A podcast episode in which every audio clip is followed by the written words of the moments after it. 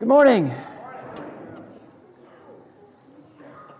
I got to tell you, this has been an incredibly encouraging weekend uh, for us, for me especially, but I think for us as a whole. Dave said he was going to say something about it at the end of services, but I got to tell you, I think the cantata this year was so incredibly encouraging. Um, all of you who had anything to do with that, thank you for your efforts.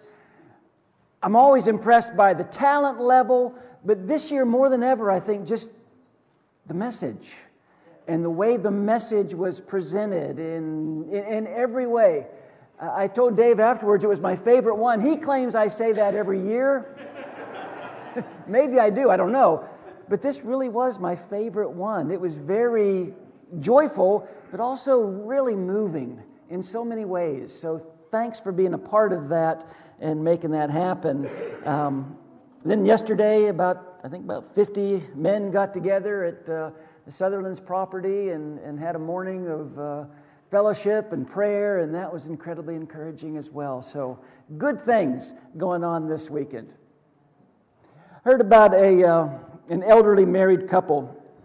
Uh, they were both in their 90s. They'd been married almost 70 years sitting on the back porch one evening watching the sun go down, and the husband was just sort of overwhelmed with a sense of gratitude and appreciation for his wife. And he turned to her, and she's a little bit hard of hearing, but he turned to her and said, I'm proud of you. She said, What'd you say? He said, I'm proud of you. She said, Well, I'm tired of you too.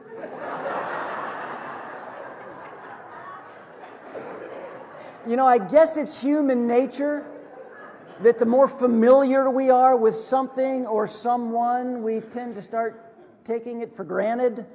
And the less we lose the fascination with it, we get, we get tired of things that we're just around all the time and that we know so well. Remember that brand new car that you brought home that you were going to take such great care of? And you're going to vacuum it out twice a, you know, twice a month, and you're going to wash it once a week, and you know, six months later, there's bubble gum in the back seat and there's Chick fil A wrappers in the floorboard, and you don't care, right? It's just, it's lost its fascination. We're familiar with the statement familiarity breeds contempt. Probably more than that, familiarity breeds uh, indifference. We get used to things. The newness fades, the fascination wears off. We lose a sense of wonder. And I'm reminded of that every year about this time when my wife puts out uh, Christmas decorations. My favorite decoration that she puts out in our entryway, we have a baker's table. And every Christmas, she takes out all of the pictures of our children at various ages when they were very small, sitting in Santa Claus's lap. And so this table is just filled with all these pictures of our three kids. You, know, you can just kind of watch as they grow, uh, sitting on Santa Claus's lap. And I love seeing that because I look at those pictures and you can still see in the picture, but I remember just the joy and the excitement of going down to Harbor Island to see the real Santa Claus, because that's where, that's where he was. So every year we went to Harbor Island and they sat in the lap of the real Santa Claus to get their picture taken. And there's just this sense of wonder, this sense of joy. We're spending this month and we're talking about this being a season of hope. We're talking about the birth of Jesus and the hope that that brings. And last week, I talked about turning our holidays, D A Z E, into hope filled days. This morning, I want to talk to you a little bit about uh, turning our wandering into wandering. And those two words sound a lot alike. In fact, it's hard for me to pronounce them differently. and they're spelled almost exactly alike, but they mean two very different things. That first word, to wander, W A N D E R, is described this way to rock, walk around aimlessly, to move without purpose or direction, to go from place to place. This time of year, there seems to be a lot of wandering, doesn't there? We kind of move around, sometimes feeling kind of aimless. We go from place to place, thing to thing. You know, it's, it's December. How did we get here? You know, where did the year go, right? And it's not just this time of year. All through the year, we, we kind of wander from relationship to relationship, and nothing quite fits. And we wander from neighborhood to neighborhood, we never quite feel at home. We wander from screen to screen, website to website, and we still don't feel connected. From job to job, from church to church, from friendship to friendship. And I think maybe one of the reasons for all the wandering is because we're missing the, the wonder of life. Because that word, W O N D E R, means something very, very different. To wonder is to marvel, to be amazed by something beautiful or unexpected, to stand in astonishment. We live in a world that, for the most part, has lost its sense of wonder. And we get that, right? I mean, think about your own life. What's it take to really cause you to stop and say, wow? You know, there's not very many things that just take our breath away anymore, are there? We talk about the story of Jesus leaving heaven, coming to earth. That should cause us to stop and say, wow. That should still take our breath away. Let me share with you a quote that I came across. I, I, didn't write it, I'm not sure who did, but I liked it well enough that I saved it because it's so true. This is the season to be jolly because more than any other time, this time of year, we think about Jesus. For a few precious days, he has beheld Christ the Lord. And those who passed the year without seeing him suddenly see him. People who have been accustomed to using his name in vain pause to use it in praise. Eyes now free of the blinders of self marvel at his majesty. And all of a sudden, this time of year, Jesus is everywhere. In the grin of the policeman as he drives the truck full of presents to the children's home. In the emotion of the father who's too thankful to finish the dinner table prayer. In the tears of the mother as she welcomes home her son from overseas. He's in the solemn silence of the shopping mall shoppers as the elementary school chorus sings Away in a Manger. He is with us. God has come, and we are filled with wonder. This really is a season of hope. This time of year when the entire world starts talking about this idea of, of God coming to man, or maybe more uh, directly, God becoming man. And when you read that story, when you hear that story, it is awe inspiring. It's a story packed with angels and dreams and kings and prophecies and gifts, the glory of God shining in the heavens. Even the songs that we sing this time of year, the songs that you hear on the radio, remind us of this. He rules the world with truth and grace and makes the nations prove the glories of his righteousness and wonders of his love or star of wonder, star of night, star of royal beauty, bright, maybe? Is that how it goes? But wonder's in there, I know that. talks about wonder. This season of hope certainly is a season of joy, a season of peace, but it also is a season of wonder. And I think maybe that's what escapes us too often.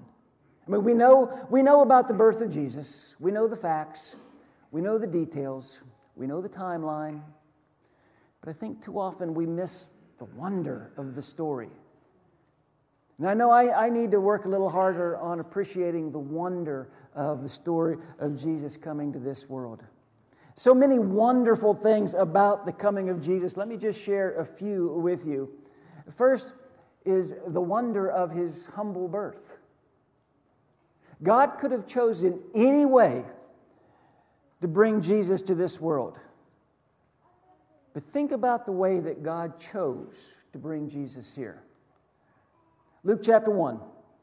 Now, in the sixth month, the angel Gabriel was sent by God to a city of Galilee named Nazareth to a virgin betrothed to a man whose name was Joseph, Joseph of the house of David. The virgin's name was Mary. And having come in, the angel said to her, Rejoice, highly favored one, the Lord is with you. Blessed are you among women. Question for the women Has an angel ever approached you in your home and spoke to you about having a child that would be impossible? Yeah, that, that should kind of get our attention right away, right? That doesn't happen. But when she saw him, she was troubled at his saying and considered what manner of greeting this was.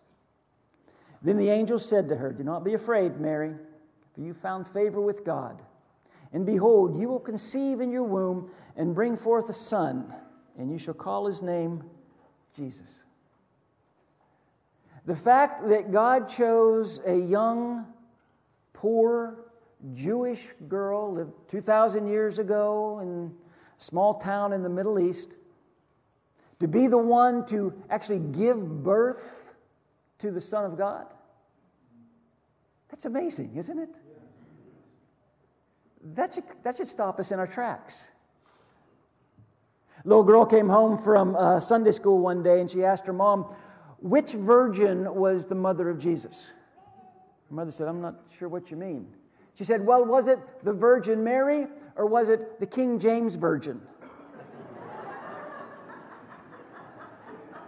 Listen, it was the Virgin Mary, okay? This story that we tell this time of year, it happened. Those uh, nativity scenes that you have in your house, you see in people's yards with a little baby in, in a manger, that happened. And that little baby was the Son of God. And notice something interesting in this whole conversation with Mary. The angel doesn't ask her about her willingness to be part of this unbelievable plan. He doesn't ask that.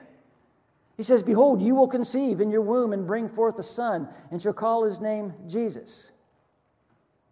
He didn't ask for Mary's permission in this whole thing. He just acted gently and decisively, God did, to save his people. Larry King, who passed away a few years ago, was famous because he talked to famous people. That's why he was famous. And by his own account, he, he interviewed over 60,000 people in a career that spanned decades radio and television. Everyone from Vladimir Putin to John Lennon to Elvis Presley. Larry King talked to everyone. He was asked one day if you could interview one person, living or dead, who's the one person you would love to interview? And without hesitation, he said, Jesus Christ. And the follow up question for him was if you could ask Jesus just one question, what would that one question be? And his response was, I would ask him, was he really born of a virgin? Because the answer to that question changes everything. You know, the answer to that question does change everything, doesn't it? The answer to that question proves what Gabriel told Mary nothing, nothing is impossible with God. The most significant thing that ever happened in the human, of mankind, in the human history of mankind didn't happen in a palace in Rome. It happened in a barn in Bethlehem. And as Mary held that little baby, I wonder if her mind went back to a prophet named Isaiah. I wonder if she heard Isaiah's words ringing in her ears. Therefore, the Lord Himself will give you a sign. The virgin will be with child and will give birth to a son and will call him Emmanuel. Undoubtedly, Mary knew that prophecy. And she knows that's me. I'm the virgin giving birth to Emmanuel, God with us. Do we still wonder at that? Does that still amaze us?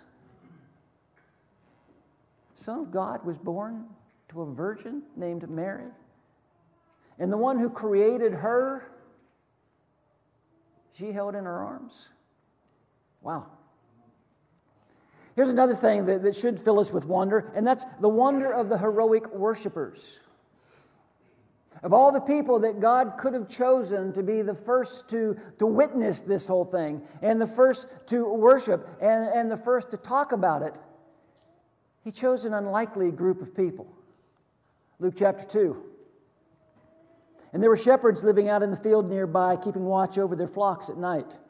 An angel of the Lord appeared to them, and the glory of the Lord shone around them, and they were terrified. But the angel said to them, Do not be afraid. I bring you good news of great joy that will be for all the people. Today in the town of David, a Savior has been born to you. He is Christ the Lord. This will be a sign to you. You'll find a baby wrapped in cloths lying in a manger. Suddenly, a great company of the heavenly host appeared with the angel, praising God and saying, Glory to God in the highest, and on earth peace to men on whom his favor rests. When the angels had left them and gone into heaven, the shepherds said to one another, Let's go to Bethlehem. I love that. We got, we got a job here, right? We got sheep to watch. Let's go to Bethlehem. Let's see this thing that's happened, which the Lord has told us about. So they hurried off and found Mary and Joseph and the baby lying in the manger. And when they'd seen him, they spread the word concerning what had been told them about this child, and all who heard it were amazed at what the shepherds said to them. Scripture tells us that the first people to gather and witness Jesus, the first people to, to worship Jesus, were shepherds. Now, in our culture, that loses a, a little bit of the significance. And because of that, a little bit of the wonder. And Dave talked about this in his class on Wednesday nights a little bit uh, uh when he's going through the book of Luke. Shepherds in the first century were about the bottom of the social standing rung of ladder on the ladder. I mean, no mother dreamed that one day my son might grow up to be a shepherd. Nobody wanted their child to grow up to be a shepherd. They were, they were despised. Uh, they were ceremonially unclean, which means they could not worship in the temple area. They weren't allowed to testify in court because you couldn't trust the word of a shepherd. They were liars. Um, Jewish Talmud said, Give no help to a heathen or a shepherd. That's how shepherds were viewed. Isn't it ironic that the first people who worshiped Jesus weren't allowed to worship at the temple. And isn't it ironic that the first people who went and told people about Jesus weren't allowed to testify in a court of law? You know, in God's economy, the first should be last, and the last will be first. And again, God chose to announce this not to a king in a palace, but to a bunch of shepherds in a pasture. See what I'm talking about? When I say there is so much of this story to wonder about, you know, we get so hung up on getting the facts right. And, and, and it's important. Know, I know that. The facts are incredibly important. Of course, they are. But sometimes we get so focused on the details. And we get so focused uh, on the, the, just the, the minutia of the story that it becomes an academic exercise. And somehow, rather than praising God, and rather than celebrating the birth of Jesus, we want to argue that it probably didn't happen in December. But listen, don't bury the lead. The Son of God came to earth. Jesus was born. He was born to a virgin named Mary in a, in a stable in Bethlehem. We wonder at his humble birth. He was worshiped and witnessed by shepherds. We wonder at that hero, those heroic worshipers. And also, we wonder at his holy mission. Remember what the angel told those shepherds that night. Today, in the town of David, a Savior has been born to you. He is Christ, the Lord. Christ is a title. He is the Messiah. He's the one we've all been waiting for. Joseph was told in a dream one night was he was, while he was trying to decide, what am I going to do with Mary? My fiance who's pregnant, what am I going to do about that? He was told, Joseph, son of David, do not be afraid to take Mary home as your wife because what is conceived in her is from the Holy Spirit. She will give birth to a son, And you're to give him the name Jesus because he will save his people from their sins. This holy mission is the one thing that really gives wonder to the whole story. Without this holy mission, this is just, you know, kind of a, a great seasonal tale, really. But when you start to ponder why Jesus came, when you start to really understand and meditate on what was the purpose for this baby being born in uh, Bethlehem, we stand in awe. His purpose in coming was to die. He was born so that he could die, so that he could die for me, for us. Son of Man came to seek and save that which was lost, to give his life a ransom for many. The real wonder of this story isn't that Jesus was uh, had come to Bethlehem. The real wonder of the story is he's come for us. And he's come to us. King of Kings, Lord of Lords. That's the wonder of the story.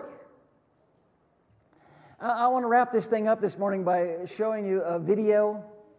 Uh, I found it online. Remember 10 or 12 years ago, there was kind of a cultural phenomenon sweeping America uh, flash mobs. Remember those? Groups of seeming, seemingly strangers would get together at you know, a certain place at a certain time, and they would break into some kind of performance that nobody asked for. Um, yet some of these flash mobs were really impressive. And some of these things were really encouraging as well. And the people that got kind of caught up in it, that were there when it happened, they were sort of amazing. I wanted to take a look at a group of uh, shoppers. It's about 10 years ago at the holiday season. It happened in a food court. A group of people got together and spontaneously started sharing the message that Jesus has come, the King of Kings, the Lord of Lords. And I want you to pay attention to the people who are watching, whose lives have just been interrupted with this amazing message.